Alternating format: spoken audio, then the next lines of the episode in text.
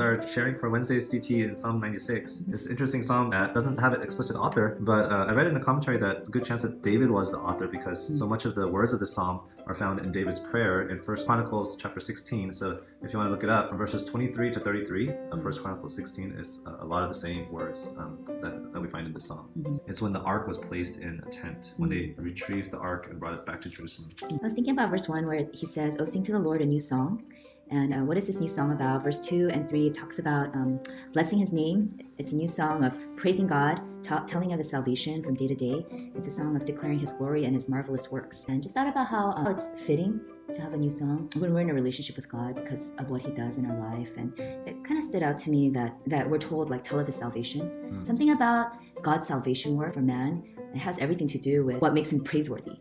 Um, it has everything to do with his glory. Like, I think the best of who God is and his glory gets shown in his salvation work. The psalmist says it's marvelous works, Mm. and um, that's true because when we think of what's the drama of God's life, what is he about? Where do we see the best of who God is, including his holiness as well as his deep love for us? It is in his salvation work. I was thinking like we must never cease to marvel at God's salvation work in our lives. Mm. That's a part of this new song that God puts in our mouths, Mm. where life is no longer about I don't know just fending for ourselves, you know, survival. You know, am I great or not? Mm. You know, what do people think about me? But our new song is about God and what He has done in our life. Yeah, it's interesting. Um, one thing I noticed about David's um, exhortations, it's it's not just um, to you know someone next to him, but he's saying all the earth in verse one, sing to the Lord, and in verse three he says among the nations, and then also among all the peoples um, that we need to declare God's glory and praise. And then he actually just straight up commands it in verses seven and eight: ascribe to the Lord, O families of the peoples, ascribe to the Lord in verse eight. Um, and so he's basically he has such confidence uh, to tell the entire world like you need to praise God. Um, he is worthy of praise and glory. And just thinking, wow, how can he be so confident? Um, what about all the other gods? And then he straight up, um, I don't I don't know if you call it trash talking, but he straight up kind of denigrates and, and brings down all other would-be gods in verses four and five. Um, he is to be feared above all gods, for all the gods of the peoples are worthless idols. And how can he say such thing such thing in, in a world that was even more pluralistic than it is today?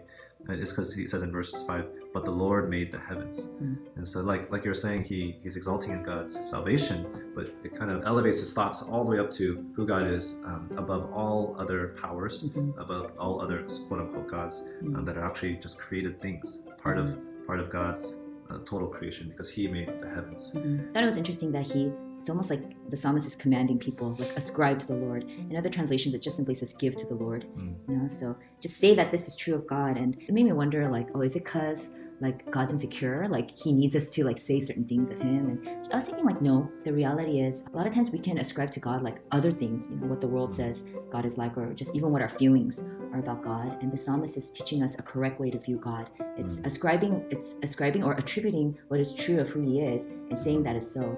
And that's such a key part of relating properly with God and Mm. um, being able to worship Him. Mhm. Um, we need to just state what is true and like almost say it like a proclamation. The last few verses, uh, 10 through, thir- through 13, um, hit a different theme, uh, and but it's all under the, the all under the theme of praising God. But um, David is wanting to praise God for the reason that He reigns in verse 10. Say among the nations, the Lord reigns, and then he starts to talk about judgment in verse 13. For He comes to judge the earth; He will judge the world in righteousness. Um, and I was just thinking, yeah, that's that's a, a huge, uh, that's a whole other reason to um, praise God. Although some people, you know, find the thought of God's judgment as something that's terrible and wrong. But um, I don't know. I think the more we live life and the more wrongs we see in the world as well as in ourselves, the more that there's that yearning for justice, Mm. for right judgment. And I mean, this is our this is our generation, right? The generation of social justice movements and the God who is the source of all that's good and right. And so, as David thinks about the wrongs in the world and in his life, um, he thinks about God's uh, final final justice, and that gives him. Uh, yeah, and that gives him this ending reason to give give praise to God. It's kind of amazing what the psalmist is saying. Like he's saying like it's not just people, the nations that ought to like worship God and proclaim these truths about Him, but um, even like nature. Like in verses 11 and 12. Yeah, like even nature should, you know, and Mm. does. Let the heavens be glad, let the sea roar, let the field exult. Yeah, it's almost like all of creation ought to worship God because of who He is. Mm. And I think for us, like there is this personal aspect, like God is a God of salvation. He saved me, and He has mighty, marvelous works. But like you said, um, the psalmist zooms out even further and says, um, it's not just salvation work, but just God, He's the creator. Mm. He's the judge over all, and He's the one we ought to just step back and worship. And Mhm. all of nature and creation ought to worship Him like that too. hmm There's, there's a rightness when we see nature displaying beauty and glory, and Mhm. It's in a way like praising God, yeah, and that's how we ought to also praise and thank God. yeah. So maybe like one thought is like as we go out in nature and see it, um, kind of that moment of awe when we realize, wow, like creation is beautiful and it's so beyond us. Um, it can lead us to worship. So come with us to JP after finals are over. It's so beautiful there. Um, Yeah, let's have a time to just detox from our screens and our day to day life and just kind of be in nature and in awe and get that chance to just pause and marvel at who God is again. Mm-hmm.